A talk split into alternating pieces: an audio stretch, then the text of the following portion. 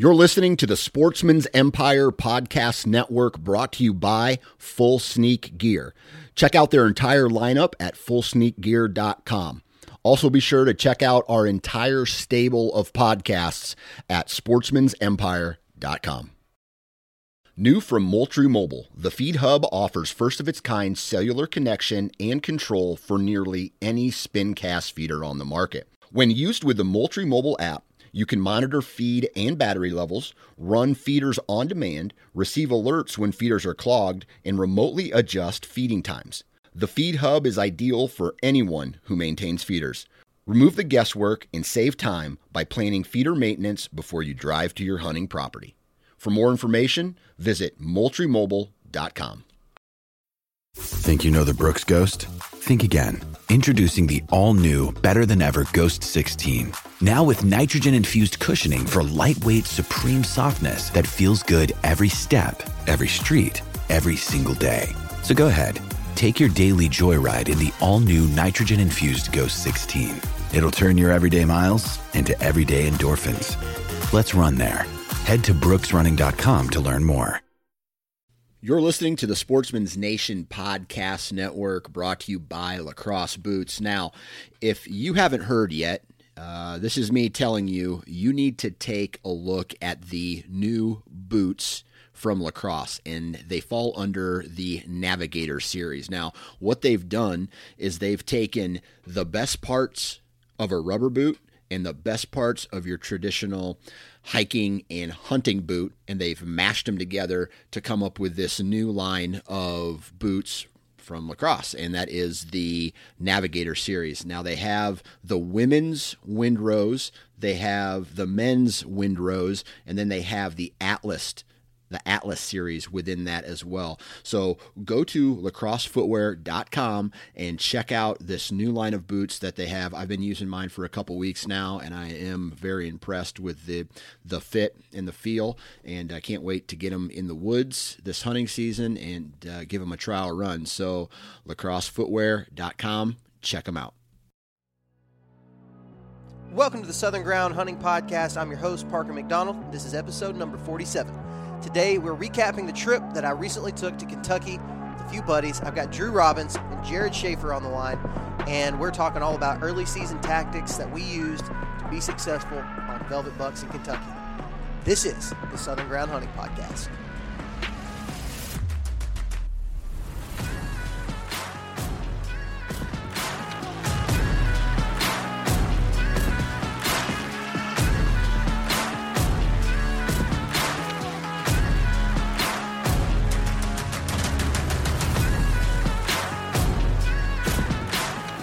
Guys, welcome back to the Southern Ground Hunting Podcast.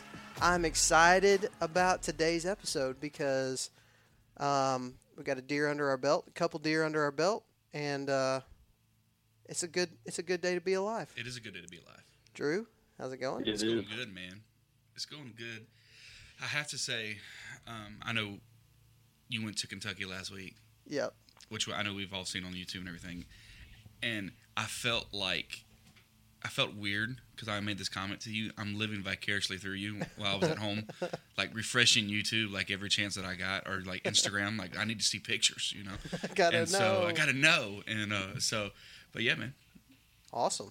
it's good. All day. right, and we also have Mr. Jared Schaefer on the line. How's it going, Jared? Good, Parker. I'm still covered in chigger bites and running on just a few hours of sleep. So Same, dude. I'm doing good, but exhausted. Yeah, I hear you, man. I'm right there with you. We, uh, I'm still covered up in poison ivy. I got it all over me. Like I'm. Yeah. It, it's moved. It's moved to my abdomen now. It's on my nipple, on my belly button, all over my hips and my waistline. Dude, I, I got it bad. You don't have to show me. I, I just trust you. I just So- trust you, yeah. So funny. we, we can visualize that. yeah. Yes. Well, you know, or not. funny story actually. or not, yeah. I was at work today at the church, and uh, my boss, his name's Matt. He's like a real kind of like dry humor type guy. Like he's just a real dry guy. And um, he goes, uh, he's like, "How's your trip?" I was like, "It's good. I'm covered in poison ivy." He's like, "Oh wow." He goes, uh, "I said, yeah, I got it all over my stomach." And we're in like a meeting, right? We're in this meeting, and he goes, let's see it. and I was like, really? He goes, yeah, let's see it. Like, okay. so I just like lifted up my shirt. There's women in the room too. I'm like, this has got to be some kind of church like handbook rule that's against exposing your your nipples. Yeah, well, you don't have to do that in this small Yeah. room now. Well- just us two Jared's here in spirit. in spirit. so so I figured today what we could do is talk about our trip to Kentucky Mhm. and and maybe try to answer some early season questions. You know that um, I know a lot of our listeners have. Uh, um, there's a bug on your shoulder, Drew. There he is. You got him. It's, it's my, Um, it's my only kill of the year right there. It's his first kill, first blood. um, so a, a lot of listeners I've been seeing, uh, you know, Mhm. uh, questions asked on Facebook and um, Instagram just about early season stuff. Yeah. Um, because Alabama um, doesn't really get our early season is October. We don't really get much of an early season. Georgia is Yeah, in Georgia. September. Georgia Ti- gets one. Yep, Georgia. You actually have the chance to kill a velvet buck in Georgia. Yeah. On that opening weekend, and then um, Jared, does does uh, West Virginia open early? Ours doesn't come in until the end of September, so no velvet bucks here. Okay. Okay. Yeah. So I mean, you really like if you want to hunt early season. I know Tennessee was open this week. There's a there's a WMA in Tennessee Oh, called. really? uh, I'm not going to actually say what it's called because it's a lot of people's honey hole. hmm Um, but there is a WMA that's open in Tennessee this week. It opened up Saturday, Hmm. and and you can hunt until I mean it it's open just like it's season, Oh, wow. and it's a bonus buck thing. So you get two buck tags in Tennessee, Yeah. and you can get a bonus buck if you do it in that early season hunt. I which got is you, Pretty yeah. cool. I was I was so close. So I had vacation days yesterday and today still, um, and I had the car packed, ready to go Sunday after church to drive to Tennessee and hunt all day yesterday. Well, while I was making the video and editing, I hit render. I was going to just pull an all nighter. I was Mhm. going to edit the video all day on Sunday after church and pull an all nighter and just drive to Tennessee a couple hours and hunt all day Monday. Well, when I hit render, I fell asleep and I didn't wake up until like 5:30 in the morning. I was like, "Nah, dang it. Um, so it you know it is what it is. But uh, the point being, people have questions about early season. There's a Early season, lot of yep. guys who are going up to Kentucky who maybe um, saw the trip that we took Mm-hmm. and it's like, man, I want to do that next year. Or the the Tennessee velvet hunt, Yep. or some parts of Florida and and definitely Georgia. So Mhm. uh, I think we can do our best to try to. Um, I don't know if we'll answer the questions, but we will tell our experiences. Yeah, sounds great. So, Jared, I, I'm I'm gonna kind of just kick us off and and start with just that that first day because there's there are some things that change between that opening day of the season in Kentucky versus like when Jared got here. Mhm. One of the things is hunting pressure. Um, Yeah. That opening day of the season, there was no hunting pressure yet. So there was a little more. Um, you could get away with a little bit more. You could hunt some of the areas that maybe were, you know, got hit hard throughout the week. Mhm. That opening day, we talked to a guy who um, was was at the same campground as us. It was it was about four guys. They were from Indiana, I believe, and this kid killed a really nice full velvet eight point buck on the opening morning. Hmm and they were right off the road in a bean field and they watched the deer they watched a bachelor group of bucks like four bucks cross the road in front of where they had just driven. Hmm cross the road come in he shot him opening day tagged out in kentucky. Um, so that's that's one of the things like that that first couple days you can get in there and the deer just aren't nearly as pressured they kind of don't really know what's going on yet Yeah. um, so that was the first thing that i saw of course you have you have soybeans and you have corn hmm and the corn is standing. So it's basically just a. When you got deer and corn, you're pretty much. That's kind of almost a sanctuary because it's it's bulletproof. Yeah. For them. So, so did you see a lot of bedding out in the beans and the corn? Um, I did not. Jared, how about you? So I didn't spend hardly any time in the beans at all. Okay. Um, I had a couple spots that I focused that were around corn, hmm and what I found was that they were bedding in the the thick CRP cover and kind of down in like on ridge points, you know, adjacent to these crop fields. Okay. Um, I didn't I didn't really walk through any cornfields, so they they could possibly be bedding in there, Mhm. but uh, that's just what I saw in my limited time. Yeah, Yeah. so so to that, last year I went to the same place last year, Mhm. and last year they were 100% bedding in the beans, but it was also not nearly as hot last year as it was this year. Mhm. That opening the opening day, opening two days of the season, it was cool, but man, it got warm throughout the rest of the the rest of the trip. I mean, 95, Yes, Yeah. 100 degree heat index. Um, what'd you say? Jared's just amening you. That's oh, what he's doing. yeah. yeah, I mean, and so it was it was brutal hot. So even in the beans, the reason they were and it was it was dry. It was dry as could be, dry as a bone. Yeah. So it was hard to read deer sign because it was so dry. Yeah.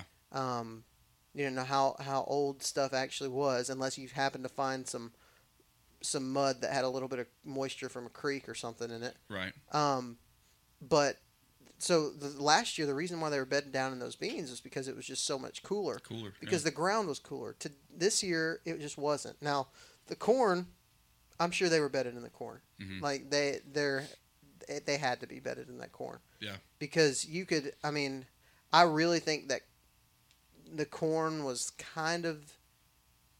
Hmm, I I don't want to say it was the ticket. I think there's a lot of deer. It's just so bulletproof. It offers so much security. You can't see them. They Right. can't see you. It's just impenetrable. Yeah. You know. Yeah. Um, the only way you can kill deer around corn is if you catch them coming out of it. Yeah. Or going into it. And um, last year we were seeing a lot of deer hitting the beans. Like Mhm. that was that was where you needed to be at. Um, this year I think the moon messed us over on catching bucks in the beans. There wasn't even hardly very many Yep. deer in the beans. Like I killed my buck in in in beans. Um, and there was a couple other guys that did. I mean, it it's still a food source. They're still hitting it. You'll still catch some, Yeah. but for the most part, man, I mean, I spent the day before the season on an observation set, and I could see a huge area of soybeans, and I saw two does Really. that evening. Two does came out together Yeah. right at dark.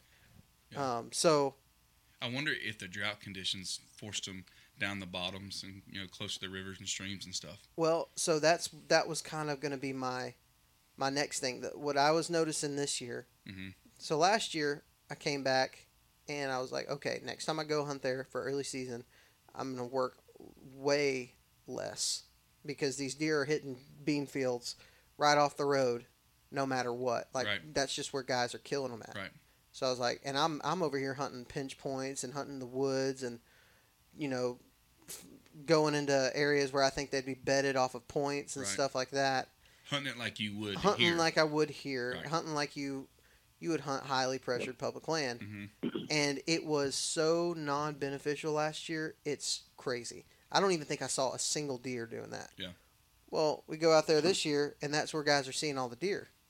Clayton Clayton Bond on the second day of the season sees a 115 inch buck in a freaking creek bottom. Yeah.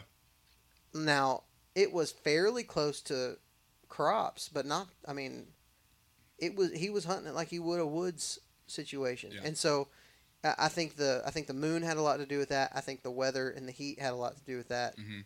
Um, that's Jared. Did you kind of notice sort of the same thing? This was your first year there, so Yeah, yeah. I mean, like, you know, this is my first trip down there. Never been to Kentucky. Never hunted farmland. So, um, you know, my plan going into it was just, you know, look and see what what the other guys are doing. Look and see, you know, if they're having any success, if they're seeing anything, and then, you know, base what I'm going to do off pressure. So, like you said, I didn't get down there until Tuesday um, evening. So, you know, the season had been for a few days, and I figured those deer had probably already picked up the pressure. So, you know, the first evening in, um, you know, I had a lot of spots marked on onX, you know, a lot that were on crop fields and a lot that weren't, you know, traditional, you know, you know, woods settings or whatever. But, uh, you know, I checked a spot out that was kind of an isolated little field down in a creek bottom um, where there was water. I checked that field. There was no deer sign in it. They they had just like freshly tilled up that field. So nothing down there.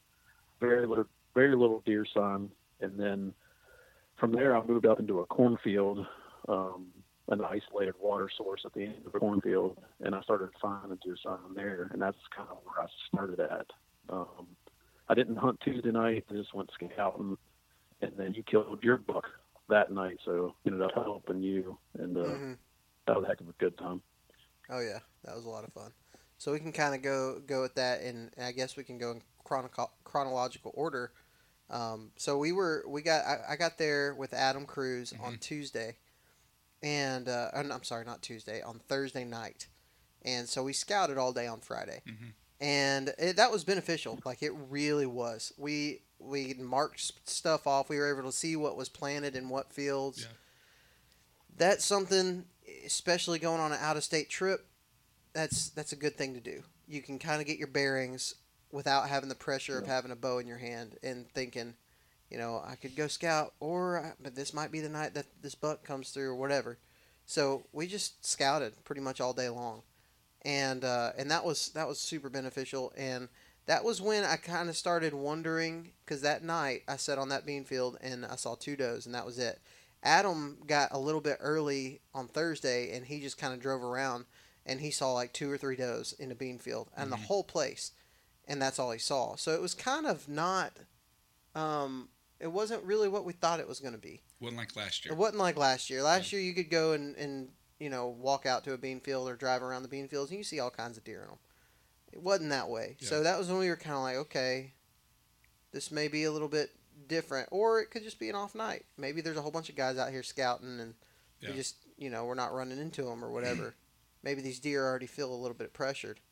Um, we also had the thought of maybe EHD. That was that was had- a thought. That was a question I was going to ask too. Mhm. Was is uh, did you see any EH? Because man, it We saw no signs of it. really well, that's good because I know people were really out in the Midwest and, and Well, in Kentucky, in Kentucky. Yeah, there was There's a a lot. lot. of people in Kentucky. Um, Connor Wakefield, the whitetail drifter, hmm um, he went to another place and uh, he found, I think he, he found like five dead deer in one day of scouting. Yeah. That's crazy. That's that's He also killed a doe and a buck in the first two days of the season. So, um, but regardless, he still, he still, I mean, five dead deer a day is pretty rough. But we we saw, I, I didn't see any signs of it. I think Michael Pike found one dead fawn, but that could have been from anything. Yeah. You know, a fawn. hmm Um, Jared, did you see any signs of EHD? No, I didn't see any. I didn't. And and I was you know kayaking. I was around water. the water, and I just I wasn't seeing any. Yeah. Didn't smell any. Didn't even see a huge amount of buzzards. Yeah. So, but it we the thought crossed our mind. We're like, golly, where are all the deer at? Yeah. Maybe EHD hit. Like I think Adam at one point was like, are are they dead? Like are all these deer dead? Yeah. and um, there's a huge fly just like hanging out over here. It's like a horse fly, trying to kill him. Um, so uh, that was Friday. Saturday was opening day, Opening day. and uh, and I went to a spot. We we kayaked in, and I went to a spot that um, I hunted a little bit last year, and the very first deer that I saw was at nine like nine o'clock Mhm. in the morning, which was late. Last year we saw no morning movement. I didn't see a deer in the morning Yeah. last year. I don't think. Um, we saw no morning movement last year. So, um, the first deer I saw was at nine o'clock, which is super late. It's already getting warm, hmm and uh, it was a it was probably the biggest buck I saw the whole trip, and he was at about forty yards, and uh, he had actually gotten spooked by somebody else over to me. You could tell he came barreling through there, and I had no shot. I couldn't even get him on camera. hmm Um, so I was like, okay, well maybe the deer are up on their feet, and I ended up seeing like a little four point uh, at about nine Mhm. just coming out of the cornfield. He walked out of the cornfield into the woods, um, and just walked the wood line. Yeah. And probably ended up bedding up over there somewhere. Yeah. In the wood line Yeah. So why not, why did you set up there? because of that. I wanted to watch the corn. I figured because the corn wasn't cut, hmm um, these drainages are really the only way to tell. eh, the drainages give you a good idea, especially the drainages coming or going into or coming out of a crop field, Right. because those deer will enter and exit the Use field yeah. on the lowest Right. part of the field. And so this specific drainage was like, um, it, it was a creek that came out of the river, and then it teed off. hmm It went one one part of the creek went right, and one part of it went left, and it was basically just a T in this cornfield. Mhm. And I sat like in the in the middle of the T, so I could watch both sides, both drainages, and um, and it was on that cornfield. So I figured a lot. Some of the pressure was going to push those deer out from the from the middle of the property, Mhm. and they were going to hit those those drainages going towards the river for Mhm. security. And that's exactly what happened. Um, but I just I, I could have I, I would have had a shot at that four point if I wanted it. Um, first day didn't you know I was like and the first deer that I had seen was you know he was a good buck. Yeah. So I was like we're gonna make this thing we're gonna make it happen. Yeah. This is if that's any idea of what's gonna happen this trip then it's gonna be good. Yeah. We still got eight days left. Yeah. Um, so that was that was uh that was Saturday morning. Um, I don't know that any Adam Adam saw uh, a couple does that day, that morning. That evening, uh, I saw a spike. I hunted beans. I kayaked to a spot Mhm. and I hunted beans, and uh, I saw several does that I just didn't have a shot at, and a spike. Yeah. So I had a shot at the spike, but Yeah. I really wanted to shoot one of those does, but um, so that was day one, which wasn't the worst opening day. hmm You know, I saw bucks. I saw three bucks altogether and five, four or five does. Yeah. So it wasn't terrible, it, but it wasn't. Uh, you know, it wasn't what you Yeah. dream of. You know. Jared, I, I would be interested to hear from from you being your first time going there, especially for a guy that's looking at you know. I know we got some listeners that had some out of state hunts, first time out of state hunts. What um, what did what did your um, what did your waypoints on onX look like when it comes to what you were looking for, and what did that first day of scouting look for? Like what what were you keying in on? Yeah, so I was looking for places that maybe some other guys were overlooking, or they were a little bit farther to walk. Um, I, I was marking a lot of water holes that Mhm. were, you know, on the edge of these crop fields and fingers of woods. Um, some of them were pretty good ways, pretty good walk from uh, from the parking area. So I was keying in on those. Um, I had a couple smaller isolated fields that uh, weren't really connected to anything. They were just kind of off by themselves. Like you could just tell that they had just cleared out areas in the woods. And Mhm. I, I was hoping that they were planted in clover or something like that. Yeah. But uh, the ones that I found had just been tilled up like maybe a week before. And I think that they they may plant oats or something like that, maybe winter wheat. I couldn't tell. There's something very small sprouting up, but uh, it was at the point where nothing was hitting it yet. So Yeah. there was just there was zero sign in those. But um, I knew it was going to be hot, so I was really focused on water that was close to those crop fields. That's what I was looking for. Gotcha. Yeah, and and water. You know, water last year was not a big deal because it rained almost every single afternoon. hmm This year it was. Uh, I, I wish I would have keyed in more on water sources. Obviously, I was around the river, Yeah. but most of the river is not a water source because it's it's just so tough. for- It would the the the line the banks are so steep. Yeah, steep. tough to get down and up. But yeah, it'd be tough for a deer when they've got those ponds that offer a ton of security. Yeah.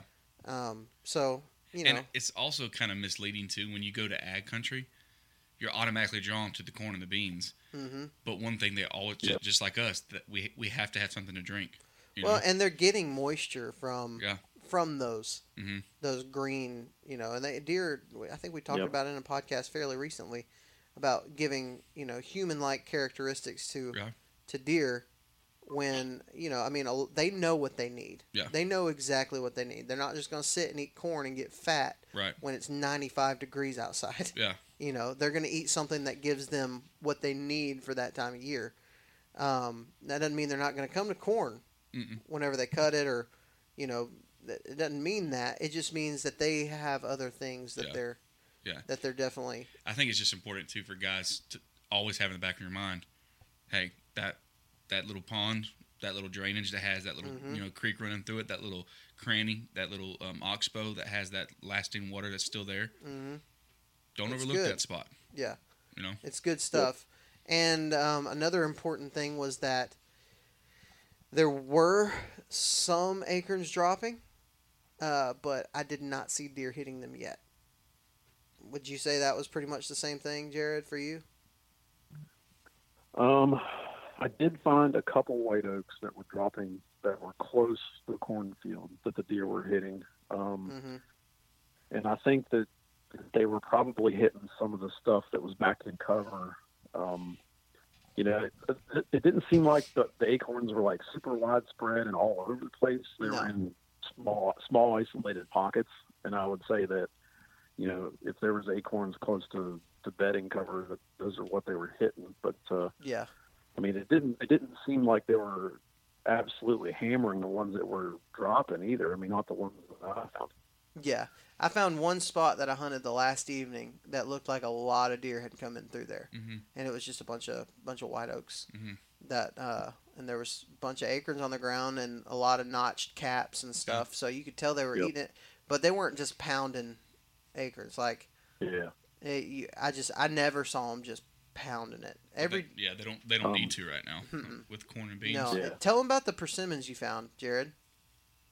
Yeah, that's what I was going to say. Is Mm. uh, me and Adrian hunted a spot um, the one morning with him, and we found there was one persimmon tree right beside us that was just loaded, and it was dropping, and the deer had been hammering that thing. I mean, the ground was all tore up, and then uh, we walked further out the ridge, and there's like a little finger ridge that goes down off the main part of the ridge, and I bet there's 30 trees right there that just all had fruit on them, and uh, that little spot right there was just hammered.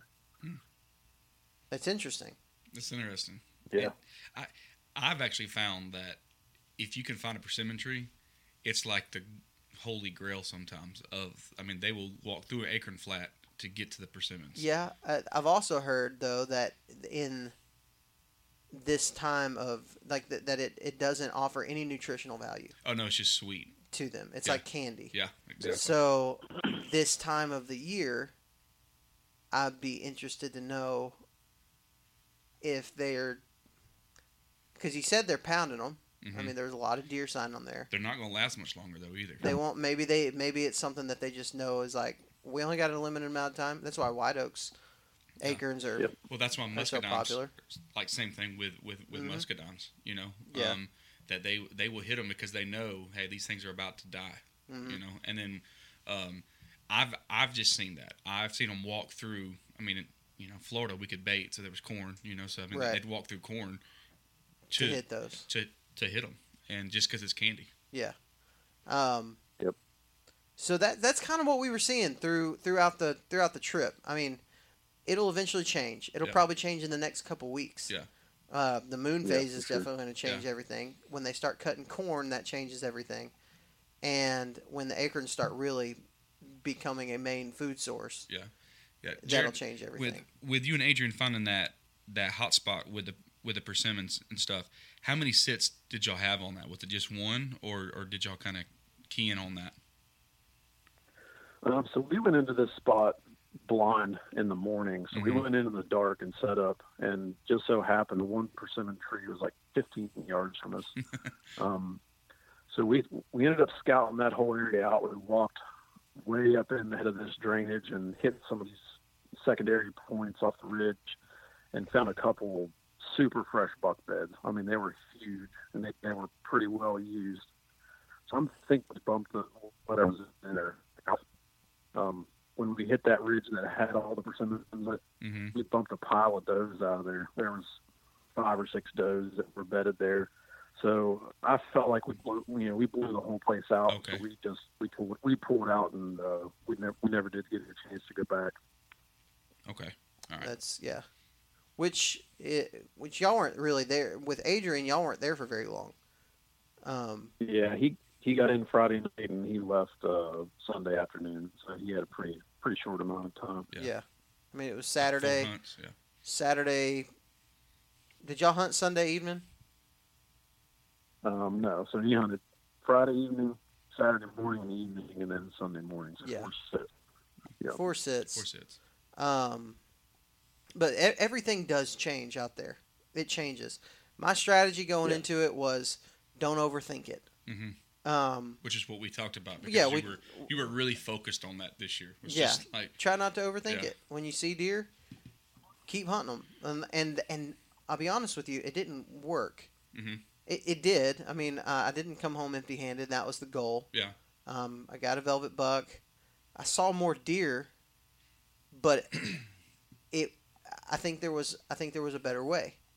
I still. I'm, I came home thinking there was a better way to hunt it this year, Mhm. and I did not get it. Yeah.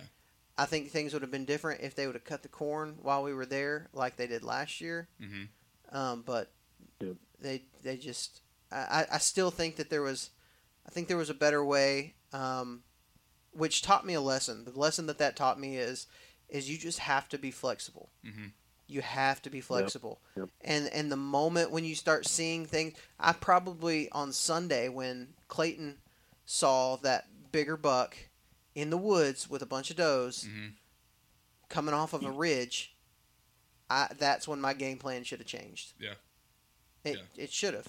But also, yours did ta- change some too because you actually walked in and killed a deer. Yeah, From, I, you know, I adapted a little bit. Mhm.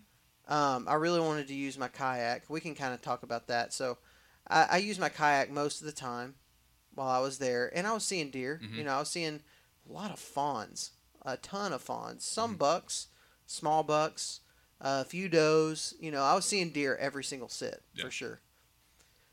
Um, nothing really got in range other than the fawns, and didn't do that. You know, so uh, I was getting poison oak or poison ivy or sumac or something. oh, we all saw. Yeah, if you watch the video, which it's up right now, both videos are up right now, and uh, so you can kind of watch those and follow along with us. Um, How much? How much Nyquil and how much stuff did you? I, bro, I didn't take anything. Like I took a little bit of Benadryl, Benadryl. That's it. um, and then I had some Zanfel or something. Xan- Zanfel. It's like a poison ivy scrub. Yeah. It's like forty five dollars at Walmart. Yeah. and they give you a little tiny tube that looks like neosporin, and it didn't do anything, man. So I, I and I knew I knew I was gonna get poison ivy as soon as I touched it, and I touched it on purpose. It wasn't like I was trying to get away from it. Yeah. Uh, there was a tree, and I had to climb that tree. That was the tree I needed to be in, and I climbed it. And I was like, I'm gonna get poison ivy. I didn't know how bad it was gonna be, but I knew I was gonna get it. Because I actually texted you halfway through just to make sure, like, I'm alive. yeah, you hadn't given up on life and just, you know, took the No. kayak off a, you know, ledge or something. No. off the waterfall. Um, no, so I uh, I climbed this tree on Sunday morning, is when I got it, and uh, it was bad. Yeah. It was a rough. It was a rough tree. Um, it had like four or five vines going up. Me it. and Jared are laughing because we didn't get You this. didn't get it. so, It's Yeah, fine. we I don't care. I did it on purpose. I mean, it's not like I went out and said I'm going to get poison ivy today. but you But- had to be in that tree. But that was that was the only tree that I could have been in in that in that scenario. Yeah. Um, and had the shot opportunities for the trails that I was hunting. Mhm. And um, and so I I climbed that tree, and as I went up, I, I well, from the ground actually I grabbed the the vine hmm and I broke it, all five of them. Yeah. Broke them. Then I started just pulling them. Well, one of them fell straight down on me in the dark on my face, and I was like, it may not have really gotten me that bad, because I've done that before, Yeah. you know. Uh, and then I did all of them, and then from then on out, man, it was like gradual, just every day, worse, worse, worse. I got to where it was in between every single one of my fingers. Gosh. I, I couldn't hardly shut my close my hand, my left hand, because my hand was so swollen, like it looked like a baseball mitt. Uh, I mean, you can still my whole arm, my left arm was swollen. It was just gigantic, and like if it looked like if you were to put a needle to it, it would just pop it. Yeah. My whole arm would pop. my right hand had poison ivy, had the rash in between every single finger and up, up onto my fingers, and then up up my whole arm, Mm. and then my face was swollen, and that was pretty much the whole week. Like sleeping was pretty miserable. I went and bought that stuff, that Zanfel or whatever, and I I'd like man, I'd scrub it down, and it's supposed to. It's like forty five bucks for this tiny little tube. yeah. It's supposed to work. and it worked on my face, but it didn't work on anything else. Yeah. and it's gone now. Like it's it's completely gone, and uh, and it really didn't do a whole lot. Uh, I didn't start getting better as far as my hands and my arms until I got home, and I had some of that tech. It's like Tecnu, I think is Yeah. what it's called. It's like Calagel. Anyway, I knew I was getting it. Yeah. Uh, I was still kayaking every day, and still like, you know what? I'm gonna keep doing this thing. I'm not gonna give up. I'm gonna keep grinding, and I'm. I've got to kill a deer in Kentucky. Well, um, I kind of hit a point where I was like, you know what? I'm not seeing anything in range. I need to go sit over a bean field eh, where I can just walk in. And this Mhm. was on Tuesday. Um, Tuesday morning, I hit a spot and I ended up jumping up like four or five bucks. Mm-hmm. And uh, I was going to go hunt a drainage in between a bean field and a cornfield, and I just wasn't seeing the sign in there. So I kept walking, trying to find sign. The sun came up. And before I know it, it's like seven o'clock, and I'm still walking, trying to find sign. And I'm like, well, I guess I'm just gonna walk. So I walked a little bit further. I ended up popping down on the river bottom and walking along the river, and I started finding sign. Mm-hmm. Well, I get to the spot that I was gonna hunt, that I was looking in between the cornfield and the bean field, that drainage, and that's where I jumped those bucks at. Yeah. So in between the time that I passed it and then walked back, so in that hour, those freaking four or five bucks had passed through there, and so. Uh, I ended up setting up on them. They had bedded down right there ne- next to the water. I set up on them, and um, they never came back. But um, so that was my the first walk in, Mm-hmm. and um, that evening I was like, I know exactly where I'm going to go, which is the spot where I saw that buck last year, Mhm. the velvet buck that I never got a shot at because my rangefinder broke. Yeah. and it was corn. They had just cut the corn that Yeah. day. And I saw that big buck in there, and it's actually the same exact spot where the next day after I saw that buck, Michael went in there, and he did the spot and stalk on the six point that he killed last year, on the last day.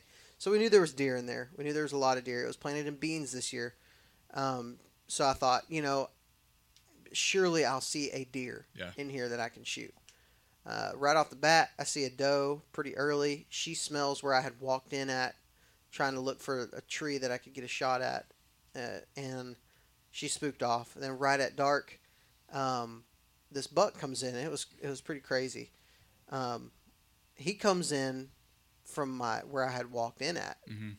is and he came just barreling through there, man, straight at my tree, and he hits my wind, and just stands there for like 15 minutes, just kind of licking his nose, trying to figure out what's going on. He eventually, um, and I'm trying to film him. I'm trying to get my camera in between my stomach and the tree, so Yeah. like in between me, so that I can film him on my uh, kind of left strong strong side behind me a little ways. So my Seven left o'clock, eight o'clock. Yeah, Yeah. yeah, it'd be about my yeah seven o'clock. Yeah. So I'm I'm filming him. He ends up saying, "You know what? I'm hungry," and he goes to the beans. And I take a shot. Now I want to talk about this shot for a second because anybody who's watched the video has seen this first shot, um, and you can see it. It looks sketchy. Like Jared, did you watch it? Yeah, yeah. Did you so think why in God's name would Parker take that shot? I kind of thought that, but you know, I didn't want to judge you too bad. Did you think that, Drew? My hand is raised. Drew Drew's But, hand is but raised. also, I didn't know camera angle. Yeah, you know, camera angle. So that's what I was Yeah, going to say. yeah. Like, here's the deal. I have worked my butt off in Kentucky to try to kill a deer. I'm like, I'm not going to throw it away by taking a shot through brush. Right. Just not going to. Right. Especially when that deer's walking towards the clear bean field. Right. What I knew was, is there in this spot, I have the wood line, I have a buffer strip of Mhm. like grass, tall Yeah. grass, and then I have the beans. So to the beans is like 35 yards. Yeah. And this deer was on a pretty quick pace to those beans. So my thought process is I've got a, a window that was probably about two foot by two foot. So Mhm. it's it's plenty big enough Yeah. of a window to shoot through at 18 yards is where he's standing at. Broadside at 18 yards. I'm taking the shot. Yeah. Why wouldn't I take that shot? Now my camera is at my knee level Right. that's about like in between my waist and my knee so it's low and so it's basically looking through Mhm. the trees, so you can't see the you can't see the angle see that the I'm opening, seeing. You yeah. can't see that opening.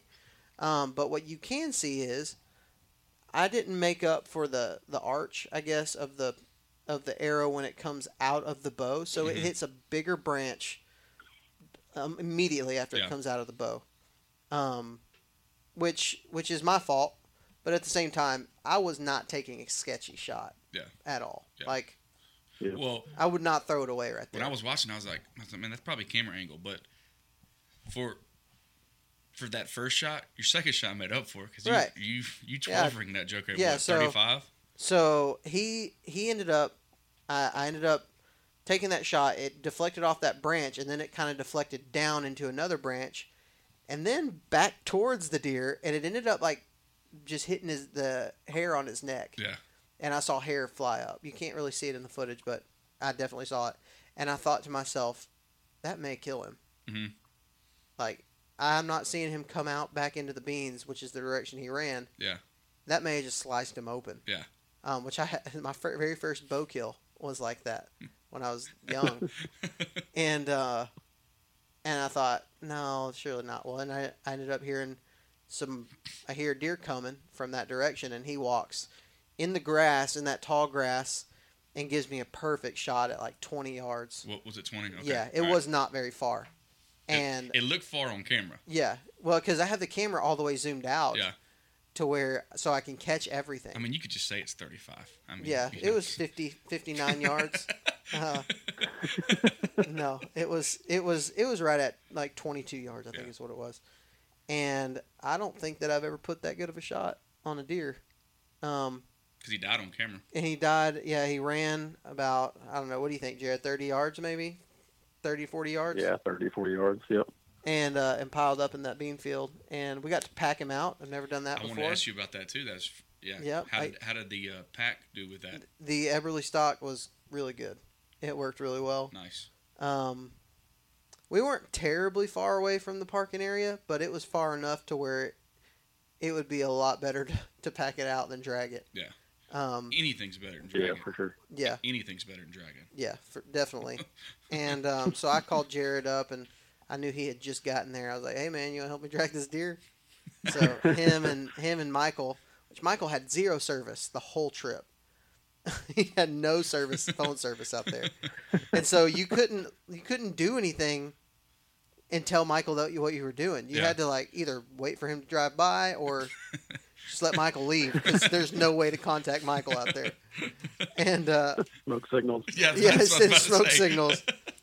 Mike, when you see a firework, that means come follow the firework. Follow the bright star. um, so, um, so he ends up. Michael was hunting around the same area that I was hunting, and uh, he comes through, and which was pretty funny, because he saw he saw my lighted air, my lighted nock from what I missed, and he was so confused. He was like, "Cool. What? Oh, oh, what was it? This is pretty funny." I was like, I was like, uh, I killed a little buck. He's like, okay, cool. He's like not excited at all, like Yeah. like zero emotion. I was like, crap, Mike, gosh, what a jerk. So Yeah. That's that. That is kind of a downer. When, Yeah. like- When like you're excited and Yeah. you want your buddy to be excited for you. Yeah. And he's like, he's All right, like, cool, all man. right, cool, let's yeah, go get it. Let's go get it. so so me and Jared are sitting there, and Jared's like doing some filming and stuff of me emptying out all my gear out of Mhm. my bag so that we can go and pack this thing out. And Michael's in the back of his truck, and randomly he goes, "Heck yeah, dude, you got one!" I mean, this is like ten minutes afterwards. And we're like, It was "What?" like super delayed response. it was so funny. I could. I'm like, really? That was super late. That's good. Uh, so we ended up going out there, man, and we we packed it out. It was a lot of fun, man. It felt it felt so good. Redemption. It was it was redemption for me. And the thing is, is that it wasn't a big deer at all. It was not a big buck, but he was in full velvet, and I knew I would have been just as happy because there was a time last year where I would have shot that buck, no questions asked. Yeah. And so I I knew how I felt then. I'd already spent, God knows how much money just to try to hunt Kentucky. Like I am, I am filling my tag. I'm, Because you went twice last year. I went three times Three? last year. Three times last year. I Kentucky. missed. I missed uh, like three times last year, Mhm. and um, and so you know, I mean, for me, I, I preach this a lot. Like it's all about the experience that you want to have. If if you're not going to be happy with with a small buck or a doe or whatever, then don't shoot one. Yeah. You Yeah. know, if you are going to be happy with it, then do it. Yeah. I mean, this is this is public land. It's it's not going to come easy. You're not hunting tame whitetails. No. You know, I mean, that buck. It, it, it was, it was on camera. Walking in, I mean, it was just, it was exactly what I was looking for. Yeah. Um, obviously, uh, I'm a, I'm a human. I'm a deer hunter. Would I have rather killed a 130 inch buck? Yeah. Mhm. You know, but I never once after I released that arrow, the second one, after I released that arrow and watched him fall, I never th- said to myself, "Man, I wish I would have just held off." I'm glad I didn't because I never I hunted. I kept hunting for does, Mhm. and I saw one bigger buck, but he winded me. I would have never had another shot opportunity Yeah. at a at a buck. That doesn't mean I may have hunted a little bit differently, you know, had I not filled that buck tag. But still, you know, it it was uh, it was everything I wanted. I left there and I was jacked. Yeah. I was pumped up. Yeah. So, Now, um, now, Jared, I heard that you killed yours about as far as I could punt a football. yeah. So let's talk about that. That's what I heard. Now, I mean, Parker, you know, I'm going to let you confirm or deny that. But um, All right. So let's let's do this real quick. Jared, did you kill your deer on Wednesday or Thursday? Today, not yeah. What? Are you there? Yeah, Thursday night. Yep. Thursday night. Yep. Thursday night. Okay.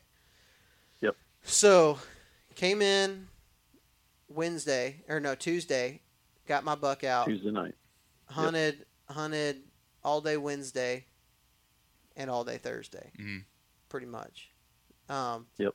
So so Jared, let- let's talk about your trip. My trip was pretty much over by then. I saw a few does and one other buck. Um, but let's talk about let's talk about how your trip kind of went. Yes, like I said, I got there Tuesday night. I did just a real quick scouting trip, and then ended up helping you get your buck out, which that was a lot of fun. Kind of broke the ice for the trip for me. Um, Wednesday morning, um, I slept in because I didn't want to go in completely blind in the dark in an area that I'd never been, you know, and risk blowing something out. So I got up, you know, fairly early still, and went out and uh, had a spot in mind. Hiked back in there, and man, it looked it looked so good. A lot of deer sun, um, water, corn, you know, hardwoods, you know, that joins it. And I kind of scouted it out and picked a tree and was really confident. You know, I was looking for a spot to hunt that evening. And I turned to leave to get out of there, and there's a dude sitting at a tree stand 20 yards away, just staring at me. so I did the uh, I did the awkward wave, know, between the bench up and just backed out of there with my my tail tucked between my legs.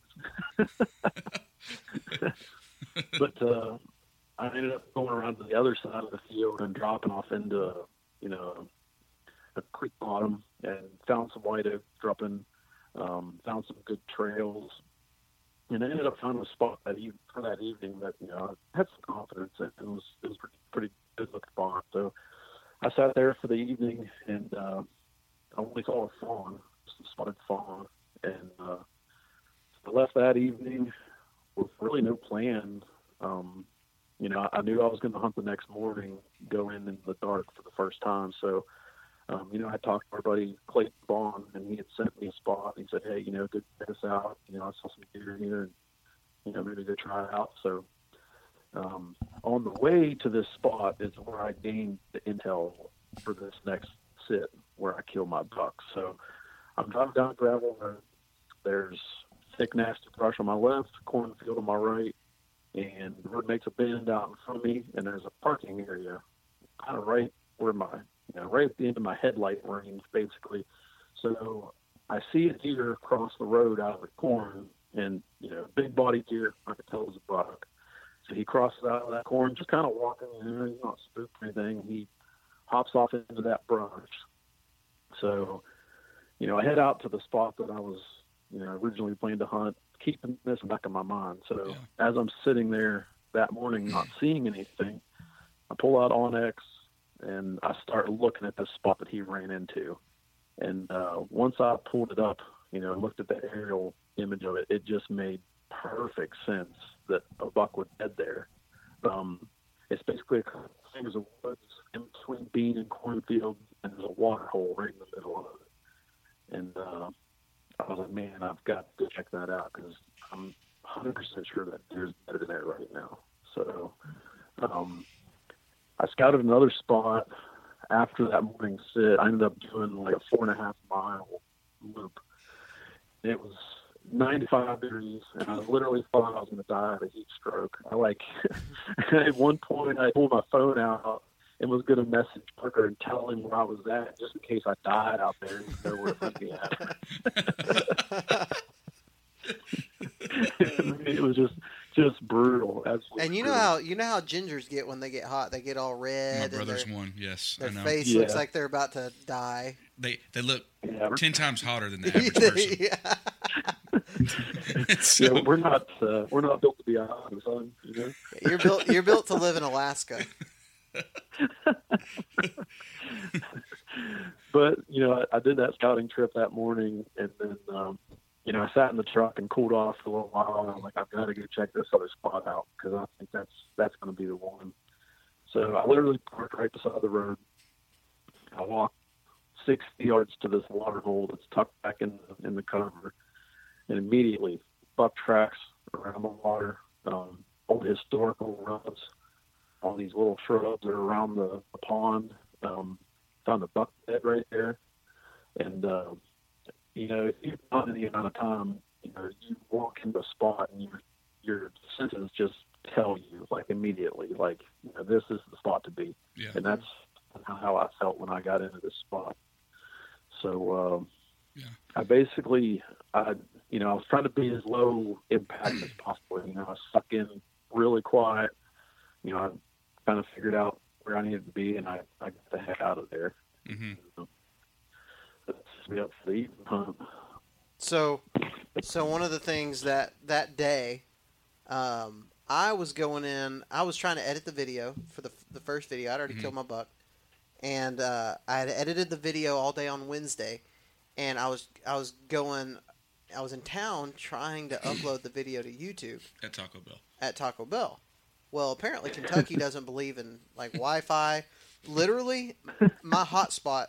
I was running my hotspot on one bar of 4G, and it was going faster than their than the Wi-Fi at Taco Bell. So, um, I was like, you know what? I'm not gonna hunt. I'm just gonna try to do this. I'll go see if maybe I'll just drive drive around and see if I can find a buck for Mike and Jared to hunt. Yeah. I was like, that'll be fun, and maybe I can get some deer on on camera or Yeah. something like that.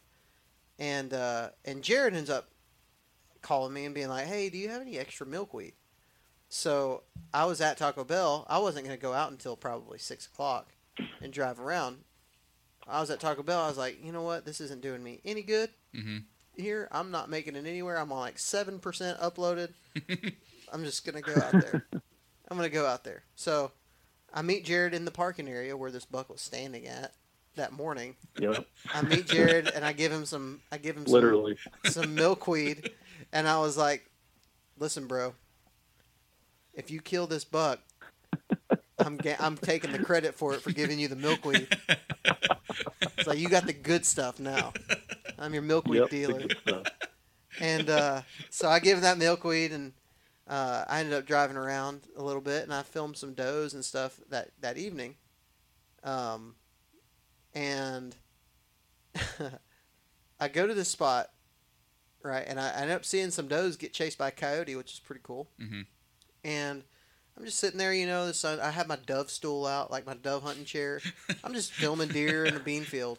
Like I, I walked, I parked at it, got out of my car, kind of walked over a knoll and just sat down on this little chair. And uh, I didn't have my phone, so my phone is in the car on my hotspot, trying to just still upload this video. And uh, so I sit there till dark. I take a couple pictures of the moon and stuff. I'm like, oh, it's so pretty, whatever. Well, I get in the car. I get I get in the car. Gotta and- get content. and I, yeah, content. I have two missed calls from Jared, Oh yeah, and I was like, uh oh. yeah. That's exactly what that means. I was like, so I start filming immediately. So Jared, you can you can take it from there. Yeah, so you know, I when I got back that morning from scouting, I actually fell asleep in my trailer and ended up sleeping a little bit longer than I planned. And uh, by the time I met Parker and you know hiked the whole 60 yards, it was a really long, hard hike to get in there. it was it was almost six o'clock, um, and like Parker can tell you, edges of these fields, like the trees that you have to pick to get in, are not good. Yeah. Very few trees to get in, kind of gnarly, and just a lot of limbs and stuff. But um, my access did not go very smooth. I'll just be completely honest. Um, I couldn't. I didn't want to go through the woods where I thought the deer could be, so I walked around the edge of the beam, the, the tip of this, you know, little finger wood, and um, so there's like a little strip of CRP grass that leads back into this bedding area. And I figured that this deer would work their way out through that grass. So, you know, obviously didn't want to walk through that grass and leave my ground scent, but because of the the brush and stuff that was on that field edge, that's exactly what I had to do. And I was Yeah. kind of kicking myself the whole time because, you know, it's just a rookie mistake um, to walk across this deer trail like that. So, um, I get up in a tree, kicking myself. I'm like, this is never going to work. They're going to win me. Um, the wind was actually not very good for my setup. It was blowing right down the edge of the bean field. So um, I could possibly have a shot off if they'd come down that, that CRP strip. But it was going to be it was going to be one of those iffy situations, Yeah. to say the least. So um, it was getting close to dark. I can't remember exactly what time it was. Probably was it a little after seven, Parker? Probably. Yeah, yeah. I don't know what time you actually called me. I know that uh, I had two missed calls from you, and it was not quite dark yet. Like you should have been like maybe packing your stuff up in the tree at that point. Yeah, yeah, it wasn't quite dark yet. There was still a decent amount of light, but uh, I hear, you know, I'm set up in this tree. You know, you know, I'm in a saddle. I hunt from a saddle. The tree I'm in is leaning toward the field, so I can't really swing around the tree at all. I'm kind of stuck to the back side of it, which is fine for the, the shot out into the field. So I'm sitting there. Um, I hear something behind me tip of the, the field woods, and I turn around and see a deer coming kind of around the point headed toward the bean field. So I didn't know what it was at this point. It was just a deer. But, you know, I usually when I see a deer, I'm getting ready to go, you know, just in case. So turn on my camera, have it pointed out into the bean field, got my bow ready. And then the deer, instead of coming out into the beans, turns and comes into the woods with me, which is like the worst thing that could possibly happen because it's so thick in there. And I didn't have anything behind me cleared out. Like it was just limbs and it was just awful. So at this point, I see it's a buck, and you know I see a tall rack, four on one side, and full velvet, and that's big enough for me. I don't care how big it is. You know, I'm Yeah. I've, I've always wanted to shoot a full velvet buck, and that was my goal. And uh, I knew he was he was a pretty good looking deer. So he comes walking in. I had to spin in the saddle to shoot him at seven o'clock behind me. So I grunt at him to stop him. He stops, not even in a position to shoot, trying to turn around and get bow. So he's looking at me. He's looking straight up at me. I draw my bow back. I've got it hung up in the limb that's behind me. so I'm trying to duck and turn my bow sideways to get underneath the limb while I'm at full draw. So you can just imagine this in your head. Um, you'll get to see you'll get to see it in the video when it comes out. But uh, uh, the deer just stands there and looks at me. He didn't spook. I guess he just couldn't see up into this hole that I was in. I mean, I was pretty covered, but you know, I got the bow situated and got the pin on him, and I let one loose and just hammered him, just dropped him right where he was at. I hit him through both shoulder blades, Mm. you know, downward angle through both shoulder blades, and he dropped. And um, you know, he was laying there on his back, and I could tell that he was probably going to try to get up again. So I shot him again, and he was dead 14 yards from the tree right there. Dang, dude. 14 yards from the tree and 14 yards from the road. Yeah. I mean, Ugh. So Jared, I have I have two questions for you. First one is this: Yeah. uh, in in your opinion, what made people overlook that spot? And then two, um, you you had said and you, you kind of made like a rookie mistake or whatever. Uh, what would you do different in, in accessing that that that particular spot? Hey, Jared, yeah. real Yep. quick, I want to say this. Well, I, I'll let you answer it, Jared, and then I'm gonna. If you don't say the right thing, then I'm gonna interrupt you. so, what made people overlook it?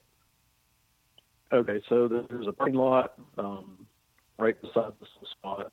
So I'm thinking that you know, honestly, people, most people aren't going to think to hunt that close to a road. Mhm. Um, and besides that, there's nice green bean fields, you know, pretty much all the way around this place. Yeah. Um, so it's just, you know, it's just a patch of brush with a little water hole in the middle of it. And I mean, I thought a small water hole, like the hood of a truck size. I mean, it was really small. So Wow. I just think it was so close to the road that people just didn't even give a second thought on. All right, all right. So I'm going to interrupt you because that wasn't the right answer. they didn't overlook it. People had been hunting there. There was a freaking ground blind laying on, like, not far. Yeah, yeah, you're right. The uh, It the was- ground blind was it was about hundred yards from me where I was sitting.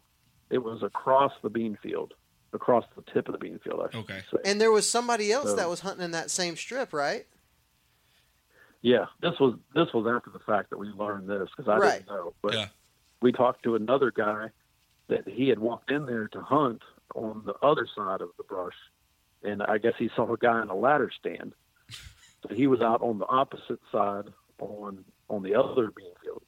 So if you trying to picture this place, it's like two parallel strips of woods, like a like an equal sign basically, with a CRP strip in the middle, and then there's another another strip of woods running north to south, like straight through that. So it's like, you know, five fingers basically. Yeah. You can picture that. Okay. Yeah. So- Yeah. Yeah. And Yep. he So- was he was bedded up in there. To be honest with you, I don't know where he came from because he came from behind me. Yeah. Like he walked the same access trail in that I I walked in. Huh. So, I yeah, I can't tell you where exactly he was bedded at, and it you know still doesn't make any sense to me. But you know, um, he had to have been fairly close, you know, within a hundred yards or so. Yeah. But Huh. And that, yeah, that's just one of those it's, very interesting to me because it sounds like I mean, well, there there was a lot of pressure in there, but he was, yeah. Parker's kind of um, giving me the overview on onX right now, um, kind of showing. Um, Yep. It's it that's just amazing to me how they can hide even with three hunters within hundred yards of them. You know. Yeah, yeah. So I was thinking about this today too. Um, so that ground blind was across the end of that bean field. So this deer came out behind me, and he was using. I'm, I'm assuming. I'm kind of thinking where he came from. Um, I'm assuming that he was traveling the edge of some really high grass in the woods, and he was coming around to the tip of that point, and then he dropped down into the woods. And I'm wondering if he wasn't going to make a circle around where that ground blind was sitting. You know what I mean? Like a wide circle to kind of get downwind of it, because that's the way the wind was blowing.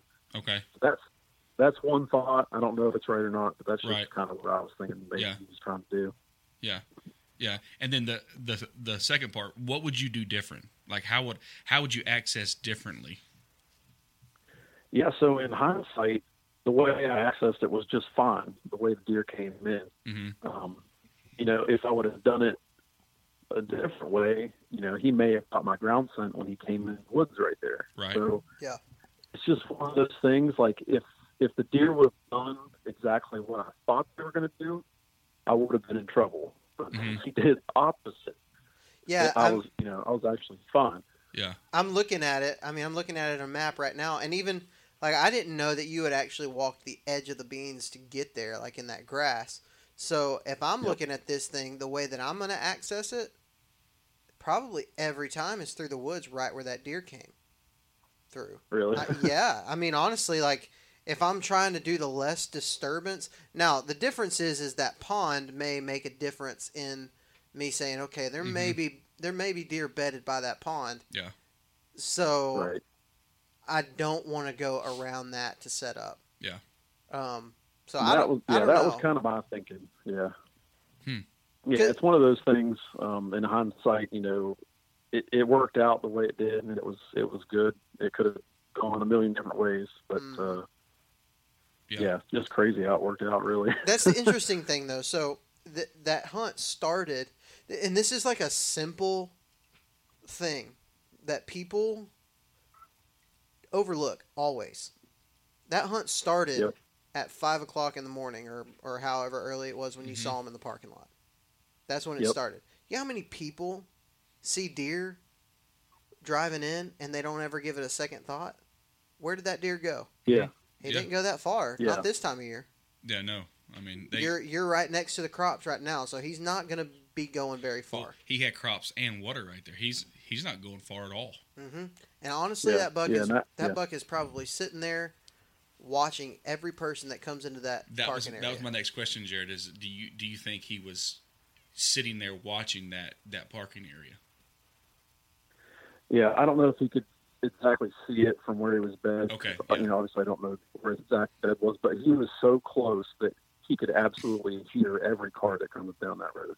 Like, absolutely. Yeah, because you you just hear guys like I mean Dan Dan Infalt tells that story about you know that that big buck he killed right in the crotch of the tree where he was he was literally looking at the parking lot. You know, Mhm. just and um Yeah. and then even even the guy that killed that eight point that was in the campground say they seen Yeah. him from the road right Mhm. just bedded like right beside it They watched Yeah. the deer cross the road across the road and enter into the bean field. I think that's that's an interesting thing. Like that was my whole idea. The the, the day that I killed my deer, when I ended up setting up on those bucks that I jumped out of their bed. Yeah. Because I mean, well, they're bedded there, and it worked. They're going to come back eventually. I might as well set up here. it's almost like spot and stalk out in the Midwest It is, and so I, I think I think a lot of guys would have overlooked that. There's no telling how many guys that week actually saw that buck around there hmm in the in the you know Yeah. early in the morning. I know Clayton did, right? Yeah, yeah, and that that's another part of the story too that I forgot to mention is that you know I was while I was hunting that other spot, you know I was texting back and forth with Clayton, and I told him what I saw, and he said, "Well, I saw a buck do the same exact thing right there." You know, at that point, I was like, "Yeah, okay, I I have to check this spot out because, you know, it just makes too much sense." And uh, you know, like you said, Parker, how many guys saw that buck and didn't even think about it? Just said, "Oh, look, you know, there's a deer. Keep on Yep. driving." Hey, I'll tell So, you I mean, another another good example is Shane Simpson in North Dakota. I don't know if you watched that that hunt that he did with Garrett Prawl, but they the very beginning of their trip, they get there and they start scouting and they're just driving, and they they see a buck. We don't ever see it on camera. The buck just runs across the road. At the end of the trip, Shane kills that buck. Mhm. He just walks off the road. Yeah. and like you know, I mean, he, he's here somewhere. hmm So we just can't Yeah. overthink it you literally just can't you overthink it cannot overthink it. It's it's it's Yeah, exactly. it's so tactical and not tactical at the same time. Yeah, because people are just, oh, that's a that's a buck, Mhm. that's a deer. No, okay, you know. you think you have to push in deep every single time, and you really don't. Yeah, and I'll be honest, that can you know jumping into this running gun a little bit last year, but then going full out with a saddle and everything this year. You get on all the forums and stuff like that, and you listen to guys, and you know that's one of the things they they say all the time. Find you know the the spot farthest away, the deepest woods. I mean, the places where nobody's at. And yeah, there's there there is truth to that. Okay. Well, if everybody else is thinking that that same thing that I'm thinking, which is I got to walk a mile, two miles, sixty yards at the buck, looking at me, walking that two miles, you know, hey, Yeah. sixty yards. What other deer what, or what other animal do you know that does that? That's that intuitive. Like Yeah, don't bird, know. birds don't do it. Turkeys don't do it. Turkeys don't. Turkeys don't roost over parking areas with the intention of watching the parking area. I'm know what glad. I'm saying? I'm glad deer are not a predator animal. Yeah, I mean, yeah, for But- sure they but would these- win. Yes, these deer are watching hunters walk in. we've talked about this numerous times on this podcast. How many times, especially in clubs, you know, Uh huh. literally the best spot is right by the gate. Yeah. because people. I mean, you walk in, deer see you, they hear the gate, all this different stuff. That is a Jared. Jared. he, I, I think I was telling my dad this. Jared outsmarted a buck that was trying to outsmart him. That's what I love. Not the buck was not just trying to survive; he was specifically there because he was trying to outsmart hunters. What I like too is that Jared went in there and like a bunch of hunters in there with like ladder stands and ground blinds. Jared's got Cabela's on this whole thing, you know, like Yeah. and walks in there with a saddle and just and and and Jared, um, I know that the saddle was key to this hunt because you got in that tree that was you might not could have got into, but also like you were able to go a spot where a ladder stand or a climber necessarily couldn't go. And I know we talk a lot about the saddle here, but it is really Yep. it's not just a fad. It's it is a tool of the way that we hunt. Mm-hmm. Hundred percent. Yeah, absolutely. I mean, it's like you know, these, a lot of the bucks that I shoot, you know, I shoot them in places where they've never been hunted before. You know, Right. They've never seen a guy in a tree in that spot. Right. You know, these weird little trees or these gnarly trees that guys aren't going to go through the effort to get in. Um, that's where I'm killing most of these bucks. You know, just because you take them by complete surprise. You know, you know, a lot That's of times cool, it's your first time sit, Yeah. and then you're sitting in a tree that they've they've never seen somebody in. So it's it's a huge advantage in my mind. Yeah. Mhm. Yeah, I mean that was even the case in where I killed that buck at. Mhm. Um, there, there's not climber trees in there. Yeah. In fact, whenever I, Yep. whenever I, and that doesn't mean people haven't hunted it in a climber somewhere around there, but that spot where I was in, where you could see that ditch, you're not climbing a tree in there. Yeah. You just won't. Well, there's a reason there's a ground blind there. Yeah, and yeah, exactly. Yeah, exactly. Yep. Most of these field edges are not, and and almost everybody out there is hunting with a climber. Mhm. And I'm like, guys, I don't know how you're doing this. Yeah. Not only is it 95 degrees, and most of these guys aren't using hand climber, lone wolf hand climbers. They're using API, Yeah. Grand Slam, Yeah. Summit Yeah. Vipers, Yeah. Goliath. you're comfortable. comfy. Yeah, nobody's worried about comfy Yeah. in the 95. You ain't you. You're not going to be comfortable no matter what in 95 degree weather. No, no, The- no. In fact, the only thing you will be is more uncomfortable. Yeah. So I would rather, like, you can either be uncomfortable or you can be more uncomfortable. Yeah. That's pretty much your options.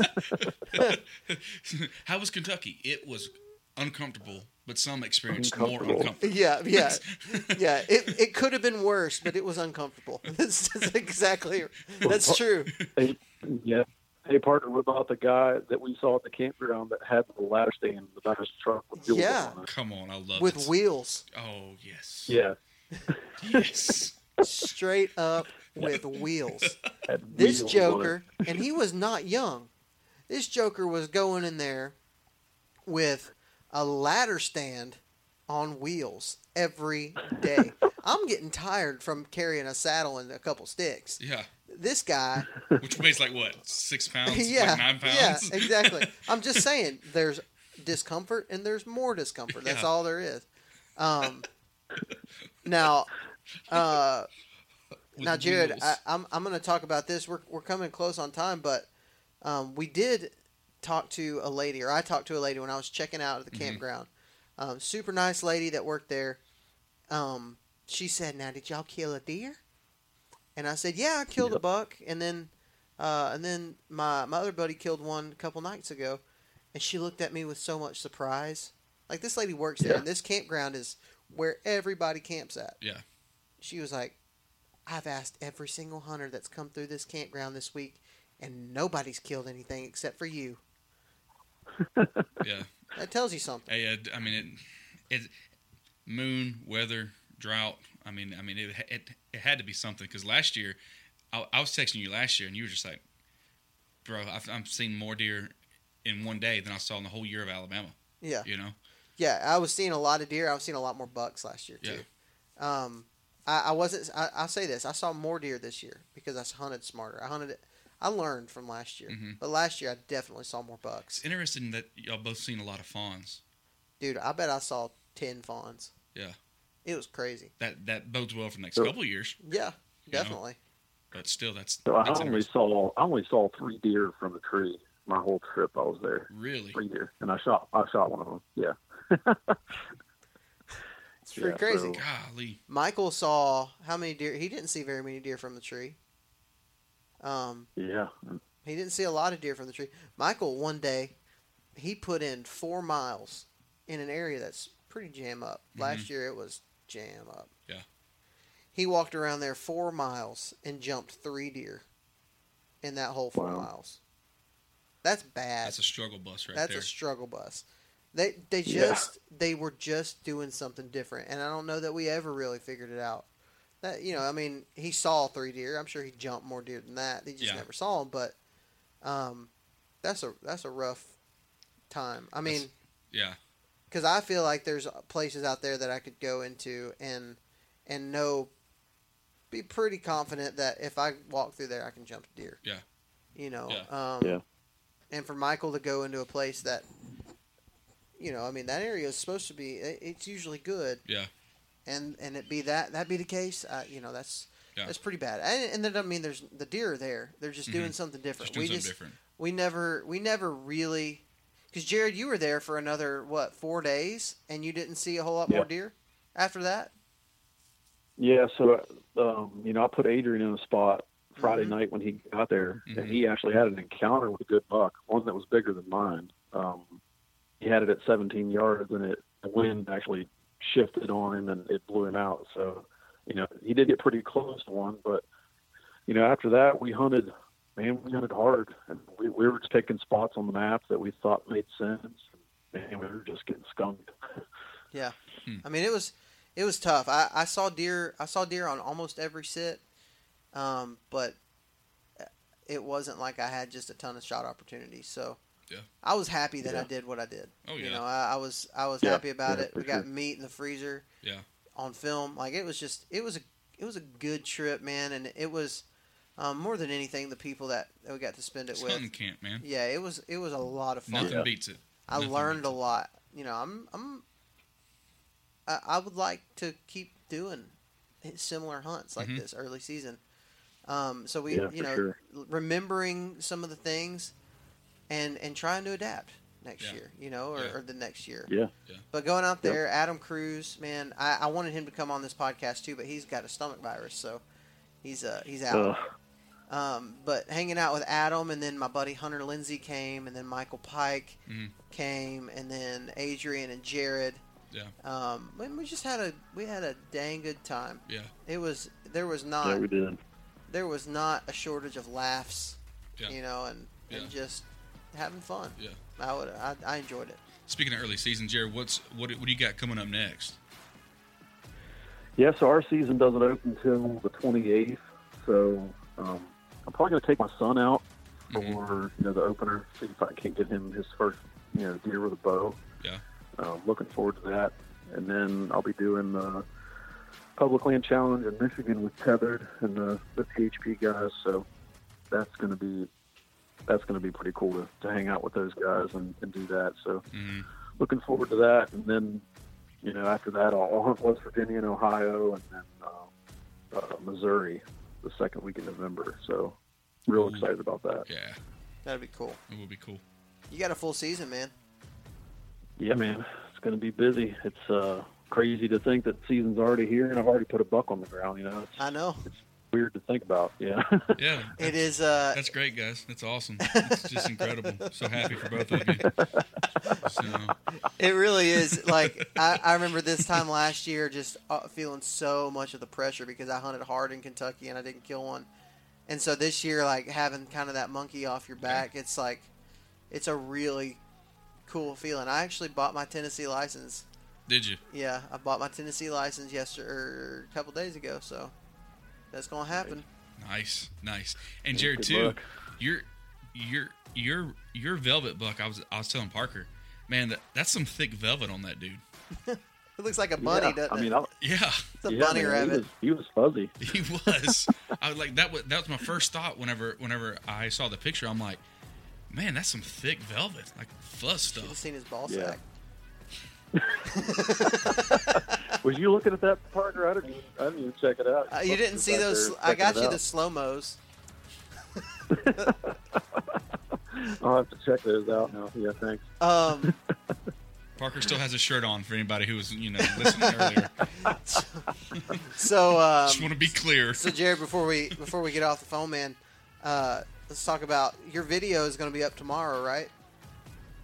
Yeah, the the first video of the trip will be up tomorrow, and then the second with Mike Hill on it will be should be the next day. Okay, so this podcast will drop uh, Thursday night, Friday, so you should be able to go on uh, on YouTube and watch these videos. Tell us, uh, Jared, where your uh, where these videos are going to be found at. Yeah, so you can check them out on Tethrd Nation, YouTube, Hunt Appalachia, or Flinging Arrows. They will be on all three of those. So whichever one you want to check out. That's a man that has too many YouTube channels to keep up with. yeah, that is for sure. That's awesome, man. Cool. Well, Jared, man, I hope we can. Uh, I hope we can share camp again sometime soon, and please make us all proud at the public land I was. Gonna, I'm glad you brought that up. Man, Make I'm us- gonna try. I'm Let, gonna try. please represent the Southern boys well. Yeah. Do it, bro. You and Well, we'll Greg and. Ernie have got. Uh, just make us proud. No pressure, but make us proud. Well, I mean, you know how Greg and Ernie are, so it's like all the pressure is like on me. Yeah, it's pretty much on you. so basically, what I'm saying is, is just make us proud and and make Greg and Ernie look good. Oh man, I got my work cut out for me. Yeah. Yep. All right, dude. Well, uh, again, congratulations on your buck. yeah, man, great buck. It was uh, it was Yeah, a pleasure thanks, talking to you. Yeah, man, it was a good time. Parker, thanks for the invite, and uh, can't wait to do it again. All right, guys, that's going to be it for this episode of the Southern Ground Hunting Podcast. Thank you so much for listening. Drew, thanks again for coming on. Yeah, man, appreciate you having a great episode, man. That was a Some lot of good fun. stuff right there. Yeah. I apologize for um, some of the um, tech difficulties in that. Jared's phone kind of cut out a little bit, uh, but I think you can understand pretty much what he's saying most of the time. It, he's hard to understand anyway because he's from West Virginia, so it's. I don't, I don't know if you know, Drew. It's hard to talk with only a couple teeth. I've heard that. I've heard that. I'm just kidding. Um, Jared Jared shows up and makes us all look bad. That's pretty much the way Yeah, that, two days. that he did that Yeah. in two days. I've got like dang four trips under my belt. And Jared Parker's comes like in a there. year and a half. I'm like a year and a half, and I kill a dang three point, and Jared comes in and shoots a seven point right off the bat. in the middle of like four other hunters. Yeah, yeah. So whatever. Um, no, I, I love Jared, man. He's so much fun to hang out with. Again, you can check out this video um, of the trip if you have not watched it already. It's on the Sportsman's Nation YouTube channel, Mhm. and that is going to be, I think, opening day on Kentucky Public Land is the first one, and then my first Velvet Buck, I Yeah. think, is the title of the second one. So. Uh, I'm, I'm probably going to do another one. I just didn't want to steal Jared's thunder with some of the footage that we got from from his hunt, so I'm letting him release his stuff, Yeah. and then I'm gonna uh, probably do a third video Yeah. from my perspective of that trip. So, Good stuff. um. Yeah, so go check that out on the Sportsman's Nation YouTube channel. You can also follow Southern Ground at Facebook. Uh, you just search Southern Ground Hunting on Instagram at Southern Ground Hunting. Um, I would appreciate it if you would follow those pages, like it on Facebook, follow it on Instagram. Um, I'm trying to think if there's anything else that you need to know about. I don't think. I, I don't think there is. Oh, we're just getting closer and closer to deer season. Yep. And here, here in Alabama. Yep, yep. October the 15th, man. Yes. It's getting close. Yes, yes. Tennessee opens faster than that. Yep. I think next, not Next this weekend. weekend. but next weekend. Next weekend. I'll be in Tennessee. Yeah. So I'm looking forward to that, guys. Um, if you are going to be in the woods, I know a lot of you already have been in the woods. Be safe. Um, good luck, and remember that God gave you dominion over the birds of the air, the fish of the sea, and the beasts of the earth. So go out and exercise that dominion. Talk to you next time.